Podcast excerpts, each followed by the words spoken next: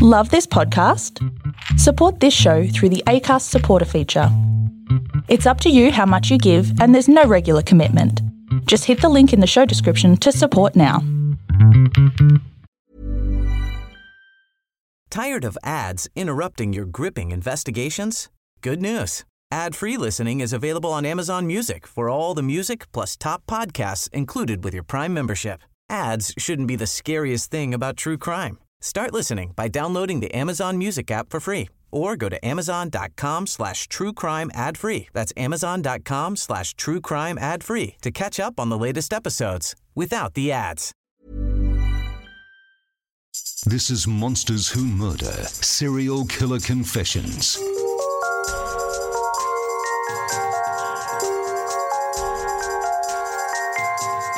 With Amanda Howard and Robert McKnight. Hello and welcome to a brand new season of Monsters Who Murder Serial Killer Confessions. Joining me is the woman who has been badgering me to death to do the new series. It's the serial killer whisperer herself. Hello, Amanda. Hello, Robert. Yes, I have been bugging you to death over this because I have been so excited. I've been counting down, as a lot of our listeners have also been counting down. And Anyone who's been following us on the pa- on the uh, Facebook page will know I hadn't even unpacked my bags from my big US trip. And Amanda was hassling me when are we doing the episode? When are we doing the episode? well, guess what, Amanda? Here we are doing the episode, and I'm Here feeling no pressure at all to make it a perler. no pressure, but I'm glad we are back and we have so many episodes to get done. We've got cold cases. I've got two secret seasons I'm writing for um, the Patreon page.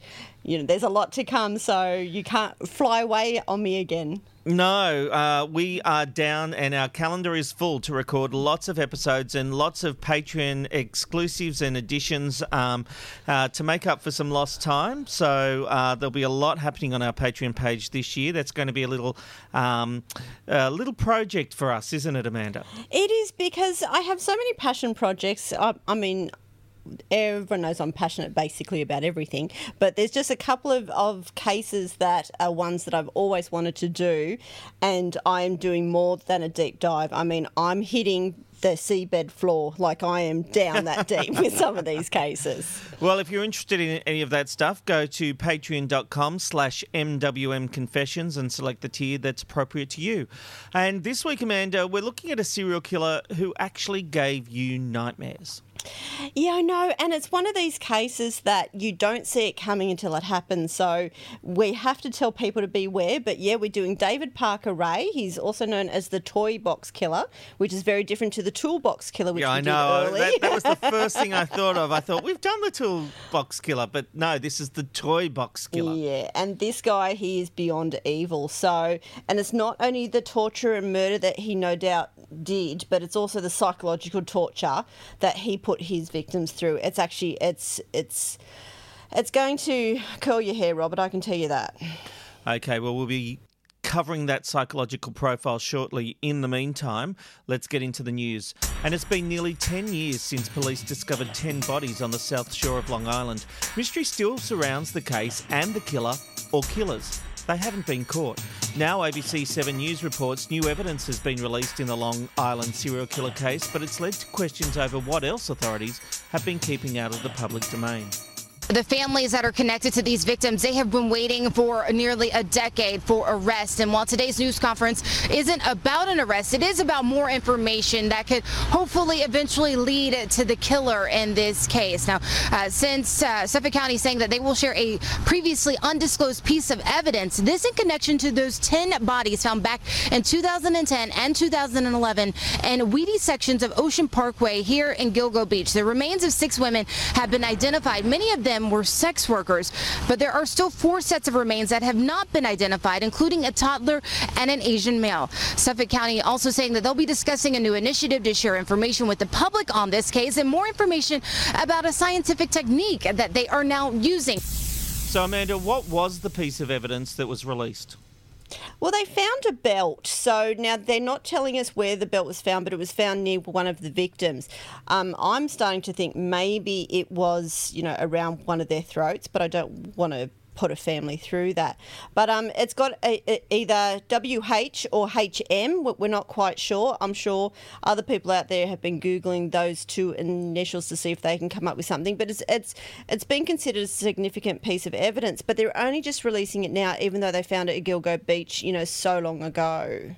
So, what's the um, significance of holding on to that evidence and now releasing it? I think because they hit some stumbling blocks and the police have been unable to identify it or identify someone who may own it, whether it's a brand, whether it's someone's name. They haven't been able to pinpoint it. So they're hoping that someone out there might go, hey, my uncle owned a belt like that, or, you know, no, this was a brand that had 4,000 of them. So they're really quite not sure what's going on, but it looks like that they're hoping that this might be such a pivotal piece that it may break the case. And it's got the media asking what else have they kept out of the public spotlight? Absolutely, and this is the issue: is that we may have evidence that someone can go bang. I know exactly what that is, and they can tell them straight off. I mean, it, it happened with a case here in Australia where um, a baby we, a baby was found in a suitcase, and they released a picture of a homemade quilt, and someone come forward, I think, within about three or four weeks, saying, "I know exactly who owned that quilt. I know who this baby is. I know who their mum is." So sometimes releasing this evidence early might be enough to get someone to know because it may have been made by someone 30 years ago. It was found 10 years ago. What's happened since then? You know, the mm. person who made it or the person who owned it may have died. And so sometimes the delay can cause m- more harm than it can help. It's a balancing act for the police, isn't it? They're trying to investigate it and they need to hold on to some evidence so that uh, people can't take credit or they haven't got they're not playing all their cases or their aces. But uh, how much do you release and how soon? It's a really tough call. It is a tough call, and, and that's why they really think long and hard before doing this. And we all had hoped that when they re- released news that they were going to release news, we all hoped it was going to be an arrest. But it's just that next piece, which really tells us that they basically have no idea. I mean, we've heard this before. There's been cases like the Green River case who, where they said that they had no idea, but they had a couple of people that they were watching, and finally it ended up being Gary Ridgway, who, who we did just last season. But sometimes it is just that final piece that maybe they know who this person is, but by re- releasing this piece of evidence, someone might go, I know who owned that belt, and that's that final piece that they can link this person to this case. Mm. Well, police are examining an old case which may have links to the infamous Zodiac killer. ABC affiliate 10 News in the US has more. 29 year old Ray Davis was a cab driver, shot to death by his last passenger and dumped at the doorstep of Oceanside's most influential. This is uh, the first uh, article that ran in the Oceanside uh, Blade Tribune, and as you can see, the headline is Oceanside Cabbie Slain. Oceanside Historical Society President Christy Hawthorne uncovered the forgotten case two years ago while researching St. Malo. Ray Davis uh, radioed and said, um, I have a fare, I'm taking them to South Oceanside, and then he was never heard from again. But what really hooked her were cryptic threats the killer made to police. So on the evening of April 9, 1962, the Oceanside Police Department received an anonymous telephone call. The unidentified caller stated, I'm going to pull something here in Oceanside and you will never be able to figure it out. And then um, April 10th, uh, Ray Davis uh, was murdered. Days later, the gunman called police back, claimed responsibility, and threatened to attack a bus driver next. After that threat against bus drivers, the city took an unprecedented step. It put armed guards on all city buses and armed military police on buses heading to Camp Pendleton. When you compare the, the really unusual similarities between Ray, the killer of Ray Davis and the Zodiac, you get these really bizarre, rarely seen uh, characteristics. Tom Voigt is an expert on the Zodiac killings in Northern California which started six and a half years later. He had training somewhere to be a serial killer, and I really do believe it was in Southern California, and he worked his way north. He says both cases involved attacks on cab drivers in wealthy neighborhoods, threats against buses, and brazen taunts to police. Ray Davis was shot with a 22 caliber gun with long rifle ammunition, the same caliber and ammunition used in the Zodiac's first Bay Area attack. Amanda, the Zodiac Killer has never been caught. What significance does this revelation play, if any? Well, what it does is suggest that if this is an earlier killing by the Zodiac killer, he may have made mistakes. He may have, have left his fingerprints, which they're currently testing, that may link him to these other cases because we know that the bullet casings have, have proven to be um, too too far decayed to actually test. Right. But there might be something that they find in this case. There might be, you know, sweat or something on on that fingerprint that might be that final piece that we need. Because killers like this, that they actually like to get better with each killing, and so they practice. And and and like Tom Voigt said in that interview, um, these they they do their research and they practice and they get better and better and better so then they can become these elusive killers like the zodiac so if we find an early case that hasn't been linked before now we might find his mistakes Okay. And you've studied the Zodiac Killer a lot. You know a lot about this case. What's your gut feeling? Do you think this is the same guy?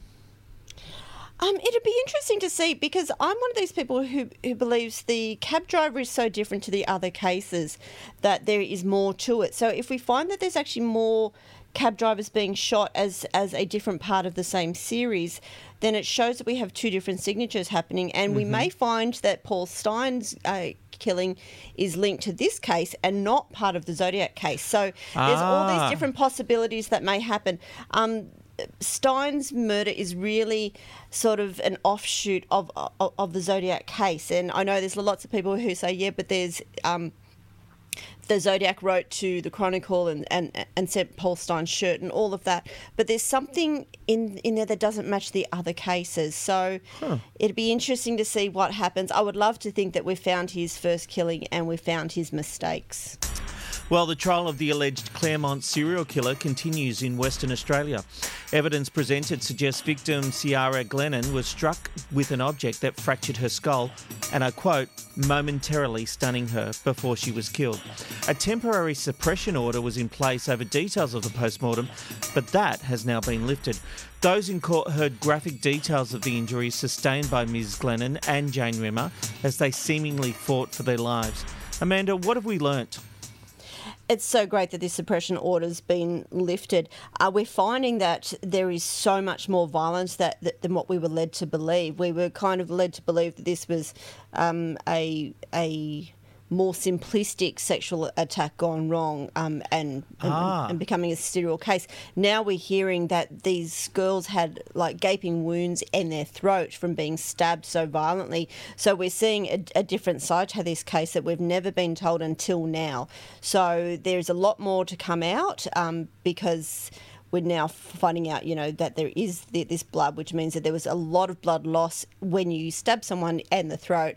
You know, you get the carotid artery, and it's it's far more violent than, say, a a strangulation or, or something like that. But we've not been told this until now.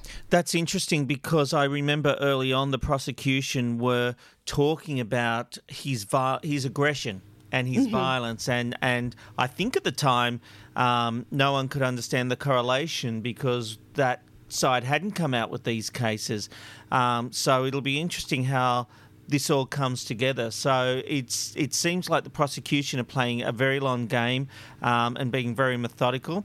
There have been some bungles throughout this case, though, haven't they? With the way evidence was gathered. Am, am I thinking of the right case? Yes, yes, that that's right, Robert. What's happened was that um, the defence claimed that they had lost some of the evidence at, at, one point, um, but I think it was only yesterday that the case come back around and said no, that isn't true, and there's been pieces that haven't followed the the, the, the train of evidence, but they have enough of the other bits that it it, it won't come to toe the crunch of being, you know, an acquittal purely because one piece of evidence um, was misplaced. Right.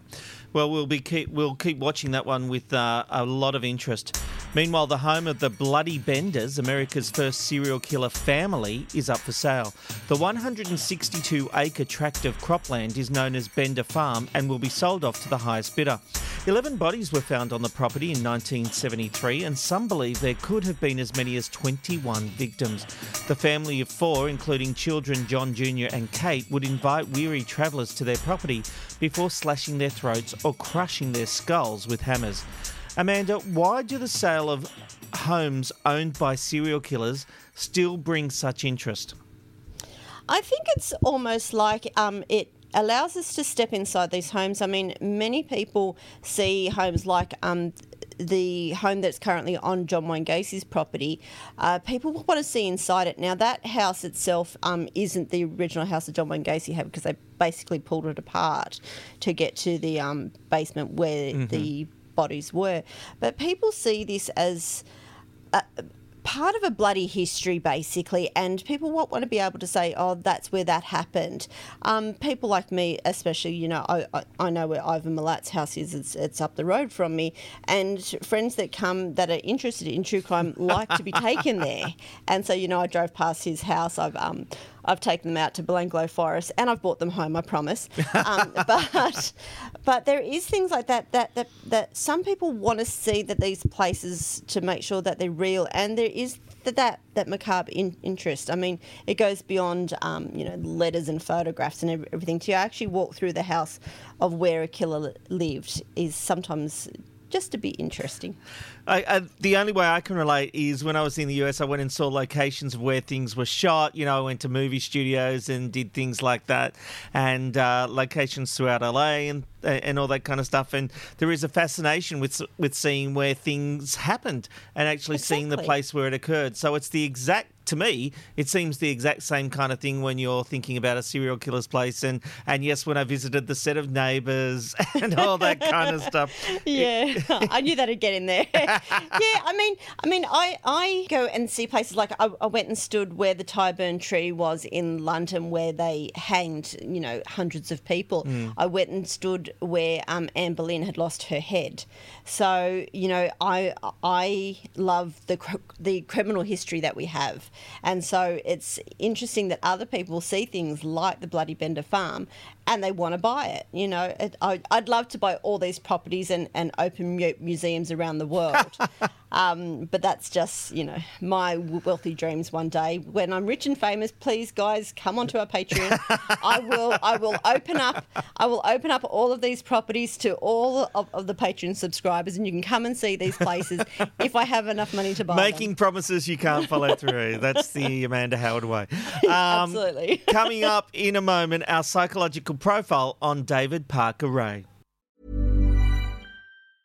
Hey, I'm Ryan Reynolds. Recently, I asked Mint Mobile's legal team if big wireless companies are allowed to raise prices due to inflation. They said yes. And then when I asked if raising prices technically violates those onerous two year contracts, they said, What the f are you talking about, you insane Hollywood ass?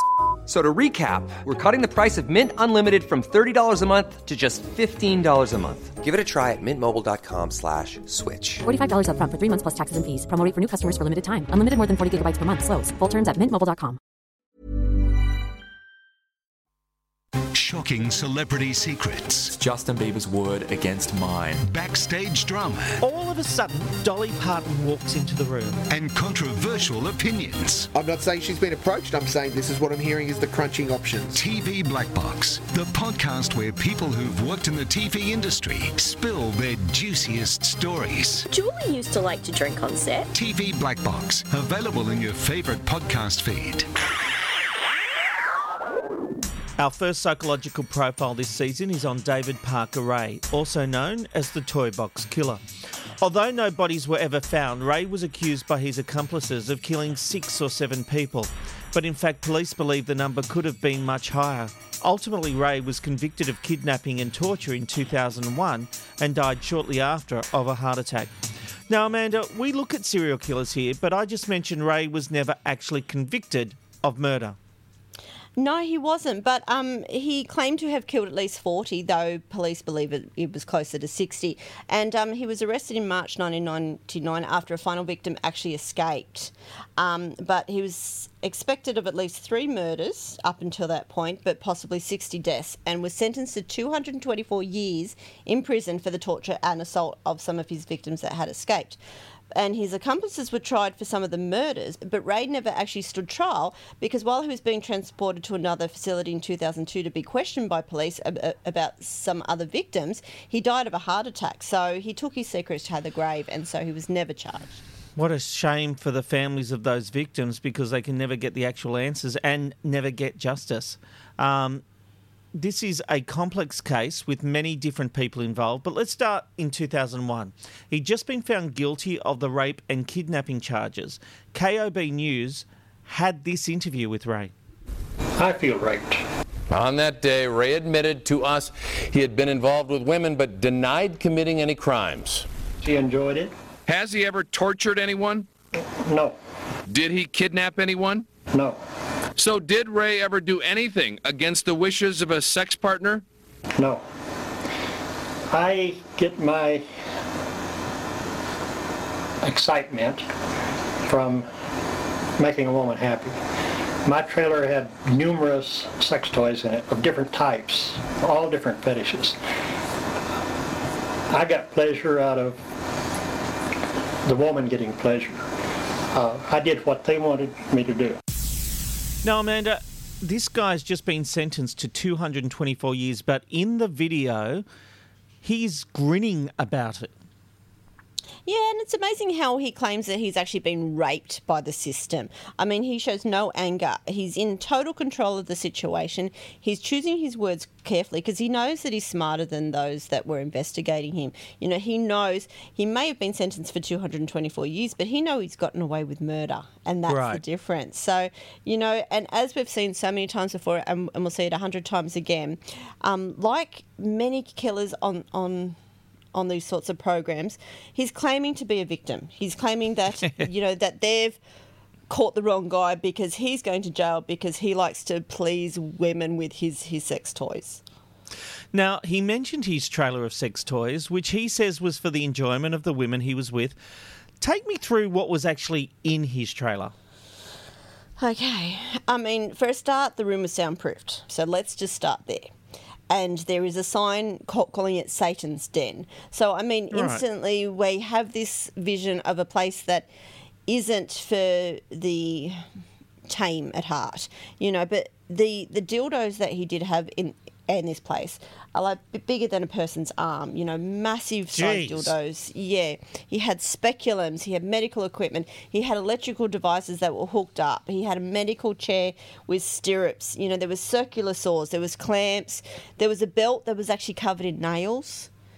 And there was this machine that he had uh, that had a massive dildo attached to it that would actually violently ram into his victim.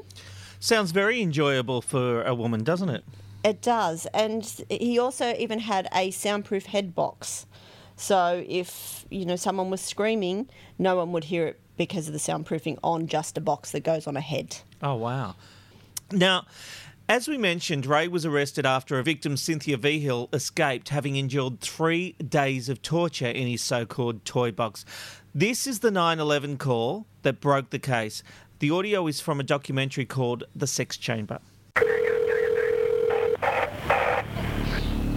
The call came from a panicked local after 21 year old Cynthia Vigil burst into her house. She was naked except for a metal dog collar attached to a six foot chain. Yes, I'm calling for a young lady that ran into the house and says she's just been raped. She's got a chain on her and everything. Send someone right away. This lady's naked and everything else. She said they've been holding her for three days.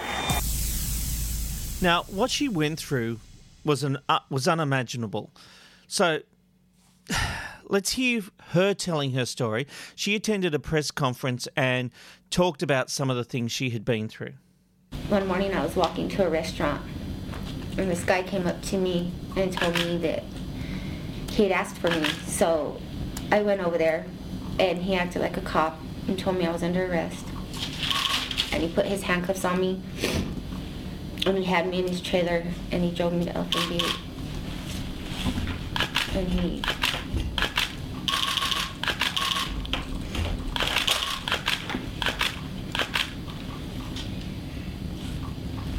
Keep going if you don't want did a lot of sick stuff.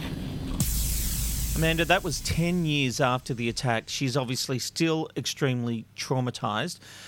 It really does defy belief how sick and twisted some people are. Absolutely, and I mean the the reason for this press conference was that they were hoping that other um, victims would come forward and maybe families of girls that may have disappeared during this time, and you can see that she is haunted. She is Mm. totally destroyed by what he had done, and she was lucky because she survived. But really, it, she's gone through 10 years of hell after that, like going through the PTSD, the trauma of, of what she had endured for, for only three days. It's massive. Well, when the case broke, KRQE News spoke with Darren White from the Department of Public Safety. It didn't take long for everyone to know that we were dealing with perhaps one of the most sick and twisted people i- i- in New Mexico history. So, White just said there, we're dealing with one of the most sick and twisted people in New Mexico history. Amanda, would you agree with that? I'd say he's actually one of the most sick and twisted people in international history. Um, I mean, the depravity that, that this guy put his, his victims under and what we're about to go through, it's just horrifying to think that people think this way. I mean, I know that there is times that I have to go into the minds of these sorts of killers to sort of work out how they end up doing these sorts of things. But this is the case that broke me. This is one of those cases that I went to bed that night listening to the recording of him saying what he's going to do to his victims, and it it, it defies belief that there is no possible way that someone can be this sick and twisted, and yet here we are. Hmm. It's an interesting thing considering the cases we've delved into on this podcast alone, let alone what you've done outside of this podcast. Um, Cindy Hendy, Ray's girlfriend and partner in crime, was arrested for her part in the case.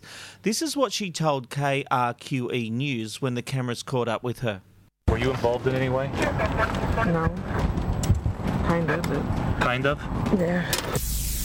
That's a really interesting doorstop. So this isn't a sit-down interview. They've chased her to a car, but if you didn't hear that clearly, the reporter asked whether she was involved in any way.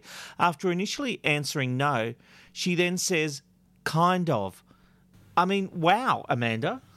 Yeah, well, I mean, she had just received a 36 year sentence because she took a plea deal. So she served less than 20 years of that and was actually released early, uh, mid last year. Oh, okay. And yeah, so so she's out now, but um, that kind of sentence can't occur unless they must serve 85% of this sentence, you know. So now she has no restrictions and now she's out there, you know, doing what she wants to do.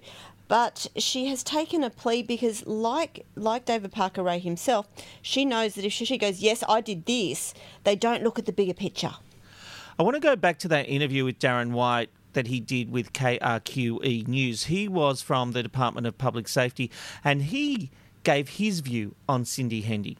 She was j- just as much responsible for what took place in Elephant Butte than David Parker Ray. Now, interestingly, during the police investigation, a team came to Australia. A letter from a man named Mark was found during the police search. The letter was addressed to a woman known as Connie. Police believed she was a victim. Once again, KRQE News covered the story at the time. This letter is dated June 19, 1990. It's from someone named Mark who lived in a suburb of Sydney, Australia, to a woman named Connie and her friend Candy. The FBI believes Connie was an 18 year old victim of David Parker Ray. We're hoping Mark can tell us uh, more about Connie, uh, her last name for one, uh, for beginners, uh, and also her friends, her family, uh, where she hung out.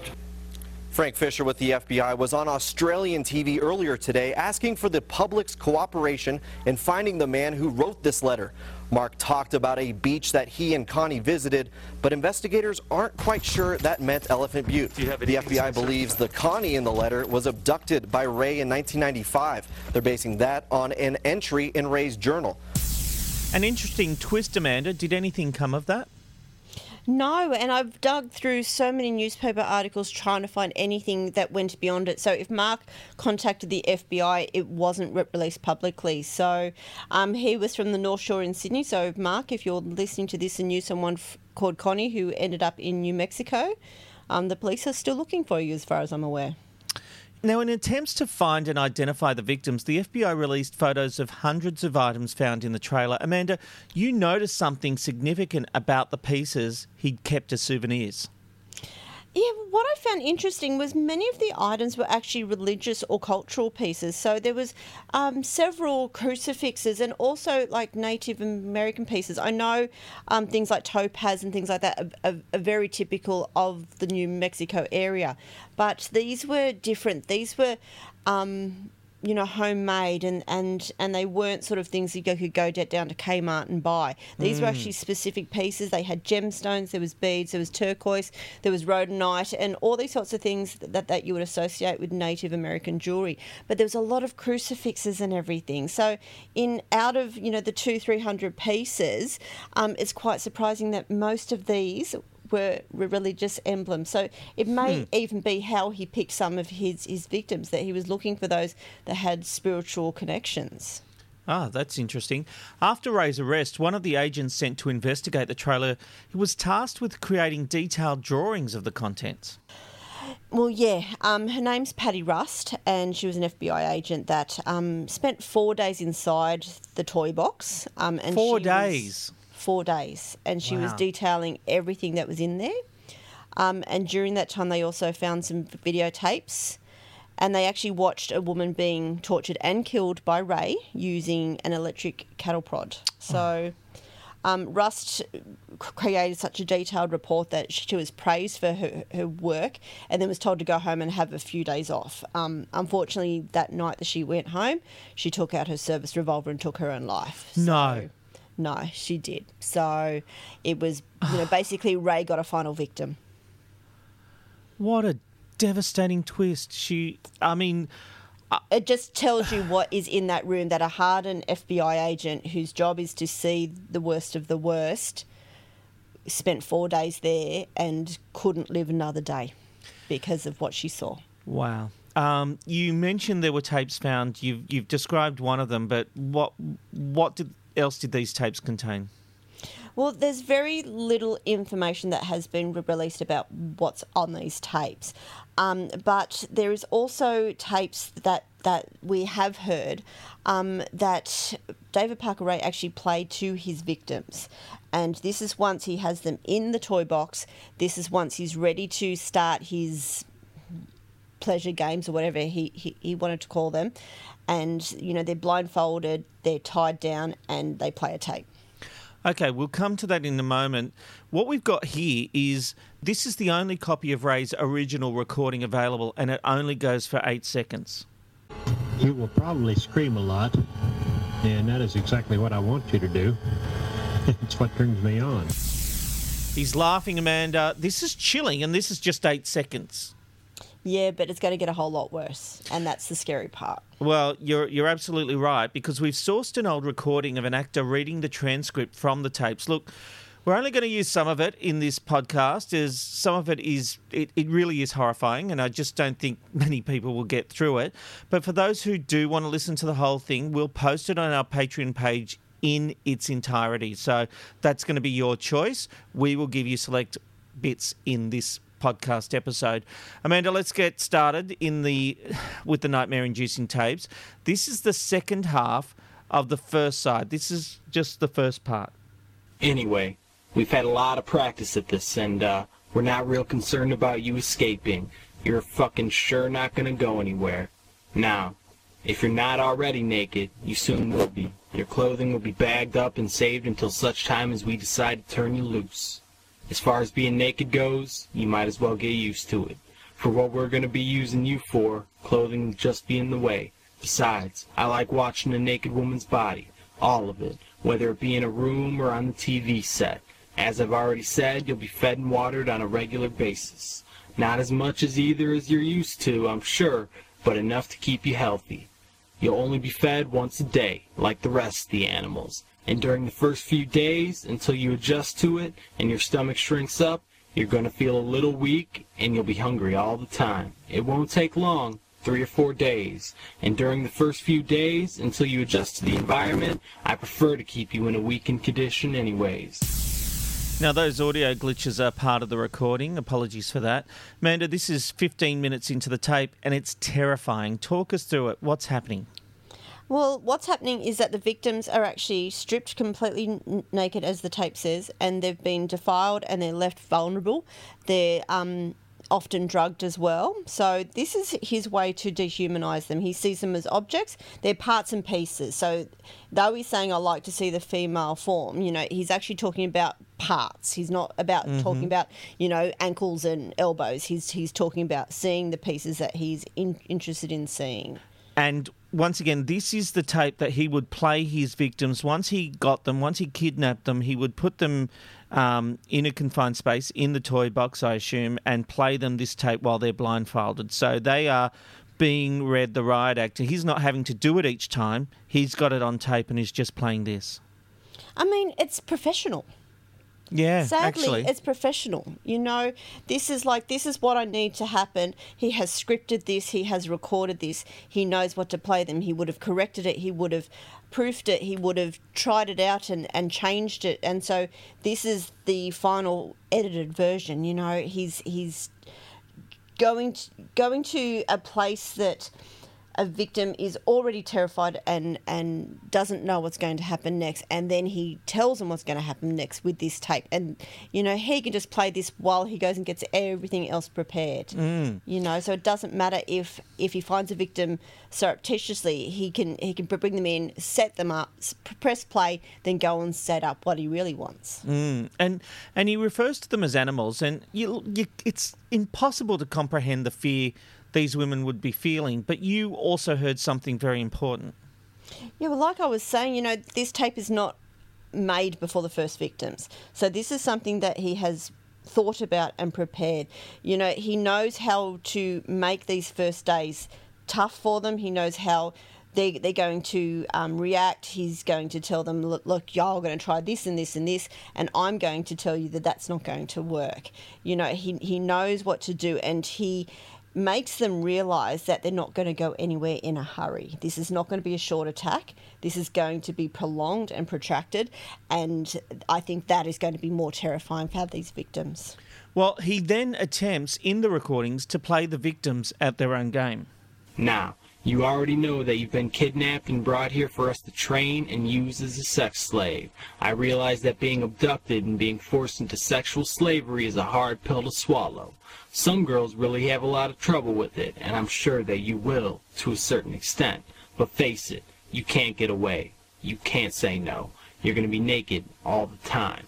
You won't be able to struggle or resist. You're going to have to lay there and take it, good or bad, no matter what is being done to you. A scary thought? Yes, but there are no options. Nothing that you can say or do will change the fact that it's going to happen. Many girls beg and plead. Almost all of them cry a lot, especially during the first three or four days, and some of them scream and threaten. But I have a poster on the wall in the playroom that says it all. If they're worth taking, they're worth keeping. And I'm going to tell you, just so you know, since you are being kept here against your will, we will never trust anything you say, do, or promise. You are a potential threat to us, and you will always be treated as such. On numerous occasions, bitches have told me that they'd do anything I wanted them to do if I just took the chains off. I've been offered ransom money, and I've even had girls tell me that they like it. But I like to use the chains. Money's not that important, and masochists are rare as hell. I wonder what your scam's gonna be. Not anything that I haven't heard before, I bet. Amanda, he really is covering all the bases. Yes, and this proves that he has done this so many times before. You know, he knows that the victim is already trying to work out what she can do to survive. She's hearing the things that she's going to have to endure. She's blindfolded, she's drugged, and she's listening to a tape that is basically an instruction video. You know, we've all heard things, you know, do breathing exercises and Mm. all this other stuff. And here is her one, which is going to get a hell of a lot worse you know, but she thinks, oh, you know, well, I'll just go along with ev- everything he does and maybe that'll get me out. And he goes, no, because no one is going to like what I'm going to do to them, you know. So it's about this psychological torture as well as the fear of the physical pain that she's going to go through. And she tells, and he tells them, I've heard it all before. There's nothing that you were going to say to me that's going to make it stop. And then he also makes it clear the torture chamber is not the only place the victim will be subjected to abuse. You already know that, for the most part, you're going to be kept in the playroom.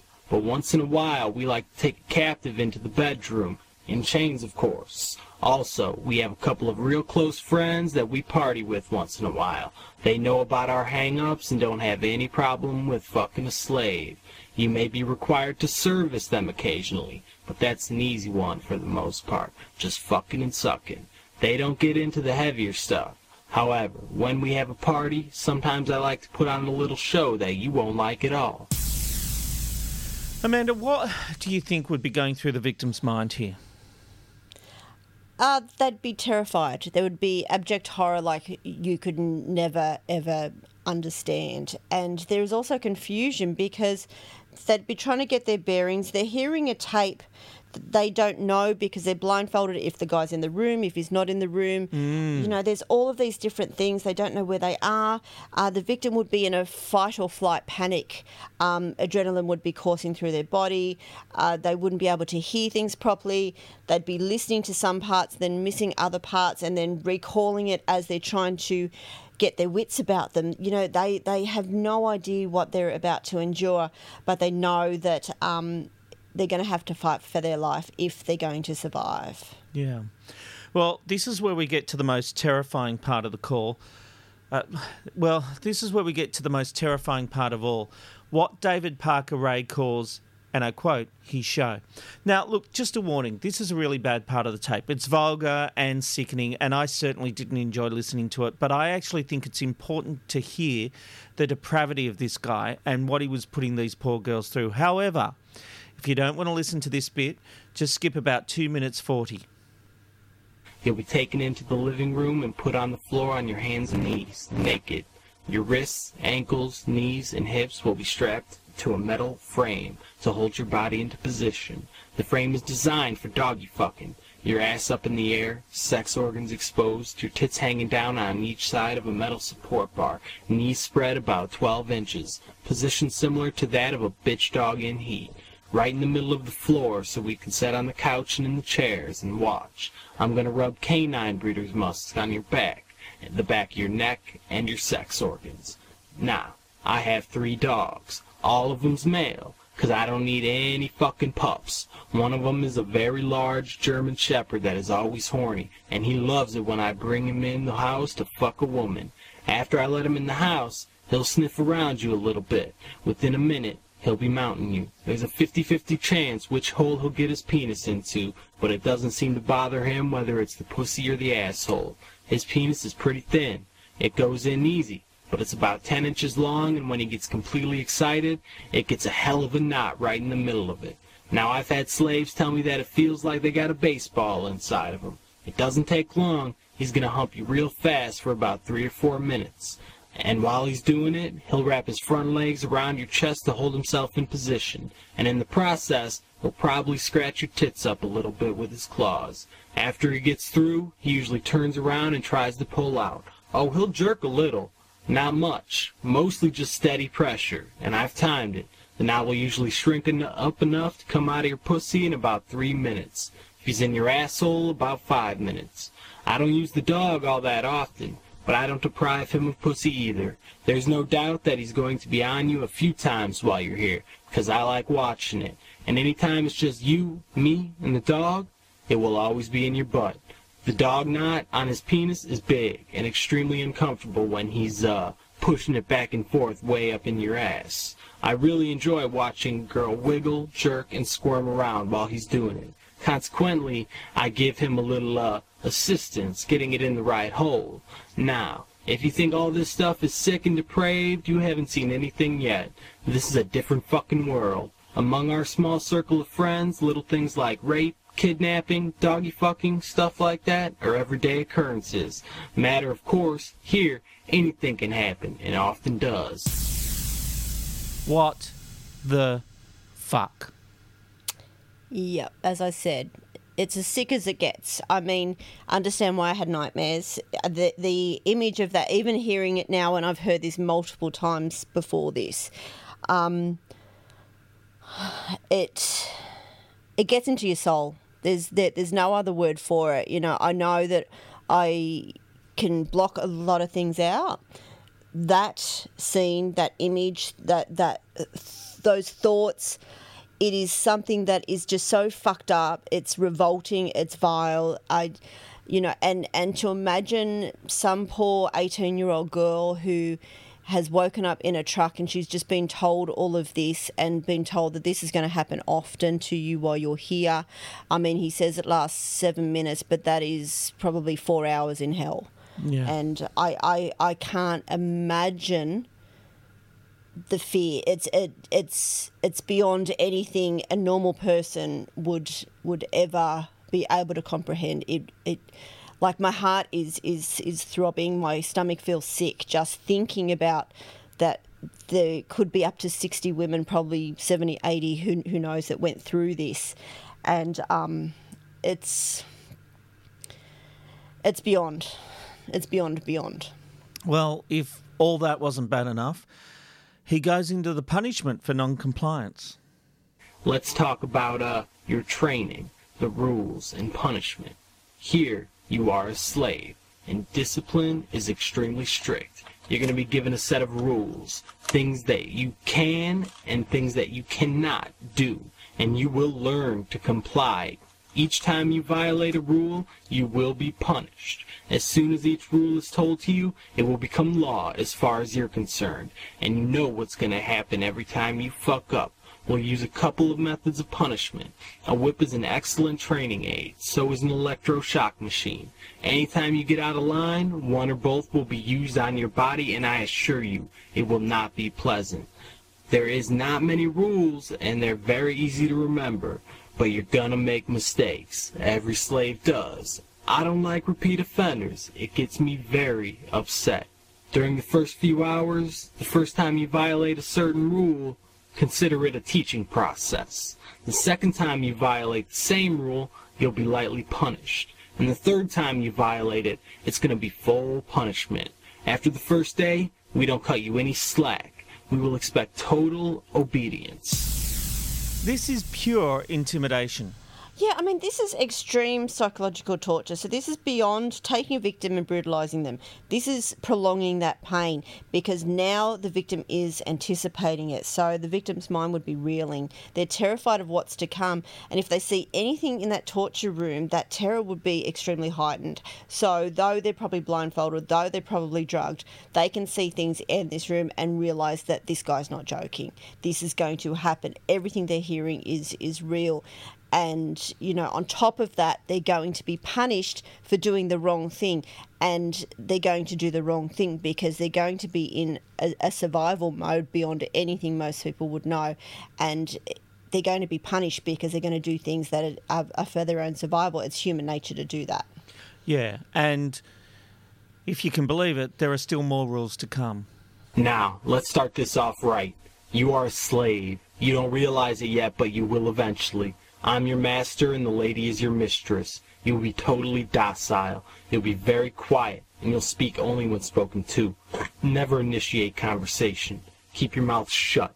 Anytime you are spoken to, you will be required to respond with proper speech.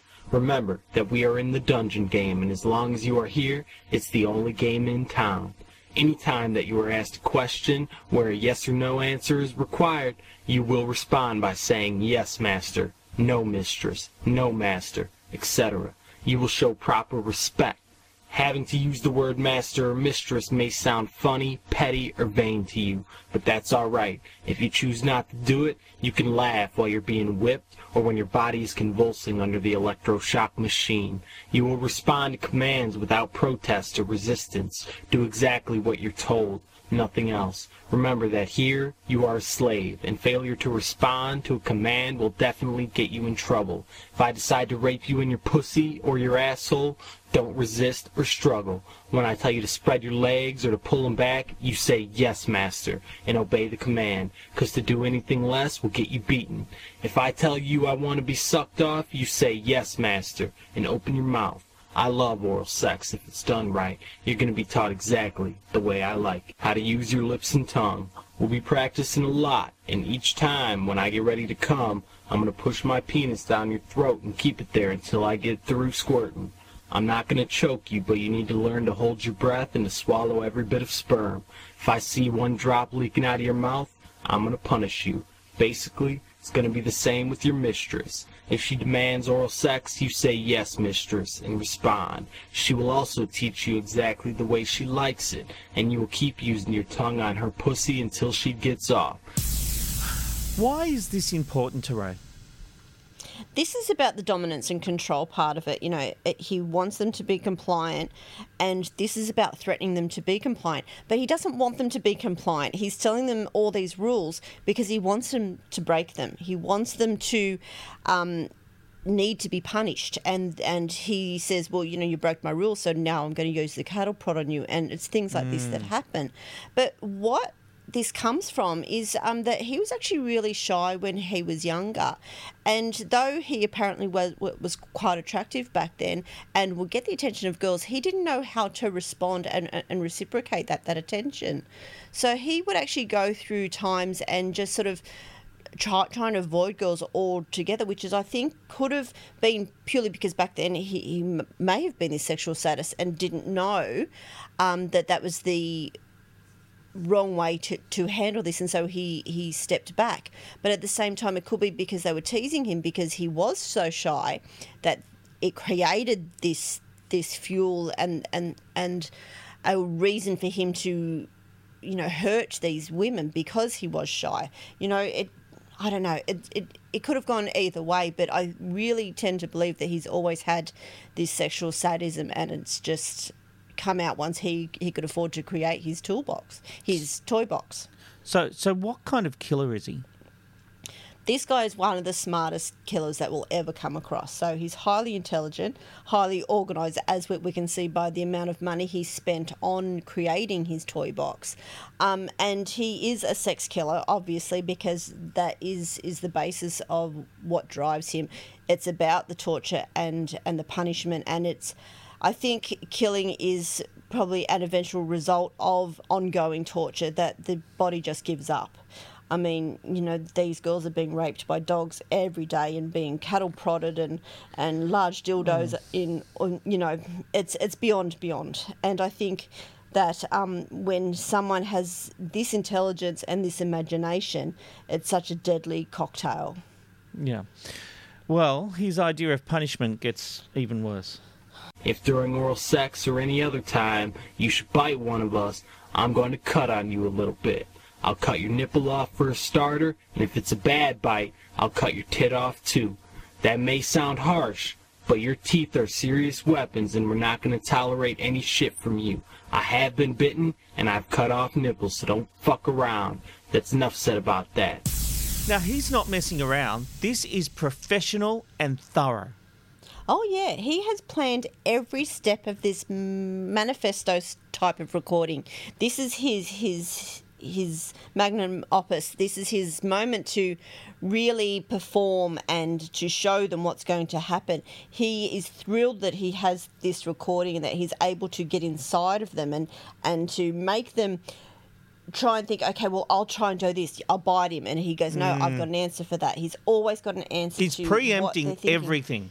Absolutely. This is so carefully thought out and drafted before he recorded it. He then goes on to talk about the torture his victims are going to endure during sex.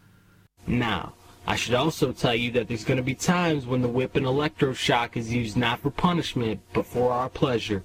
The difference will be when it's done for pleasure, the whip strokes will be much lighter. They'll sting like hell, but they won't have that burning sensation and leave welts that hurt for hours. As for the electroshock machine, the voltage will be turned down. It won't be that harsh electricity that, uh, makes your body convulse and jerk all over the table.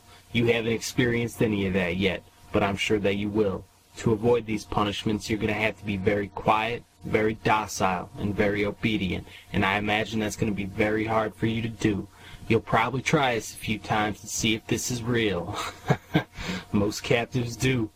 If you want to, be my guest, because it's all part of the game. That actor laughs during that. Is that taking it from the transcript? I, I imagine it is because in the recording we had of Ray, he actually laughed in that one as well. Exactly. You know, he's he's treating this like a joke because to him it's enjoyment, and he knows that this is going to give him more enjoyment because when he is ready to speak to these girls once they've played this tape, he has them at a moment of absolute heightened terror that he's going to feed off that. And he knows that, you know, he's torturing them without having to do anything yet. Mm. Because that psychological damage is just beyond, and these girls are now thinking about what they're about to endure. Yes, it, it it's he's absolutely playing with their minds, and he's got all bases covered. So it's interesting what you said earlier that he wants to punish them, but he's almost um, psychologically beating them into submission because he's saying, "You do this, I'm going to do that. You do this, I'm going to do that." So um, you can imagine at some point they tried to fight back, but straight away they would have known that he was in charge here. Absolutely, and he is in charge for every single step. As you said, every every single action has a reaction, and he is ready for them. And so, these girls have to think hard and fast and wonder what he hasn't covered that they may be able to escape. And he even has, listen to this, rules about using the bathroom. Now, let's discuss talking. You cannot talk. You cannot speak unless you've been given permission. I believe that rule gets more bitches in trouble than anything else because they can't keep their damn mouths shut. They always want to whine, beg, plead, try to talk me into turning them loose. I used to listen to it. I don't anymore. I enjoy blessed silence. Around here, your mouth is for sucking, not talking. Around here, the only time I ever want to hear you initiate speech is if you have to use the restroom, and you will learn to do it properly. Master, may I please use the restroom? Or mistress, may I please use the restroom? In response, we will ask what you need to do. If you have to pee, you say pee master or pee mistress. If you have to crap, you say crap master or crap mistress. It will be done that way because quite often you will be in heavy restraints. A lot of straps on your body, chains on your wrists and ankles, a bunch of stuff that's uh, time consuming and hard to get loose. If you have to pee, we'll use a bedpan. If you have to shit, you may have to hold it a while. Whatever the case, we need to know, and you definitely need to tell us, because if you make a mess, you're going to be punished, and you have to clean it up. Now, I've covered the basics pretty thoroughly. You know to keep your mouth shut and not try to talk. You know the proper way to say master or mistress, and you know how you're expected to act and respond to commands. If you can learn to do all that, there will not be a great deal of punishment. We'll get along pretty good. Why does he keep calling them bitches? It's all about that degradation and that dehumanizing he's doing, you know. Basically, these girls are just holes to him, you know, that they have to be subservient to him, that they're nothing to him except something to pleasure him. So he is telling them that he really doesn't care about them. He doesn't care who they are, what they've done, what they think they're going to do. You're there for his pleasure and his pleasure only, and that's it. You know, this case um, to me has similarities to Al Capone, who was never um, caught for murdering or doing any illegal stuff except tax evasion. They they believed Parker Ray um, was a serial killer, but they couldn't actually prove it. No, and, and they were about to uh, talk to him about several other cases, and it never eventuated because he died. And and though they believe that he had, they've never been able to find victims. And there's been times over the years that they've actually gone out and dug in various areas where he alludes to in some of his diary entries, and they've never been able to find a victim. So until they find bones that they can link to him, he's still just an alleged serial killer. Well, Amanda, this has been a tough episode, but I think it's been an important one in looking at the psyche of a killer. Um, we do do a lot of confessions, and what we've heard here is the killer's forethought and ideals for uh his treatment of victims.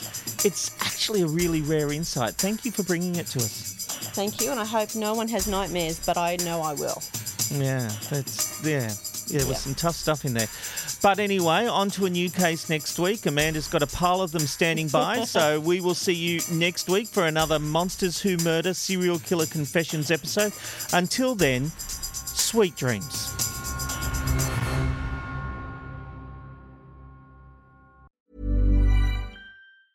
Normally, being a little extra can be a bit much, but when it comes to healthcare, it pays to be extra.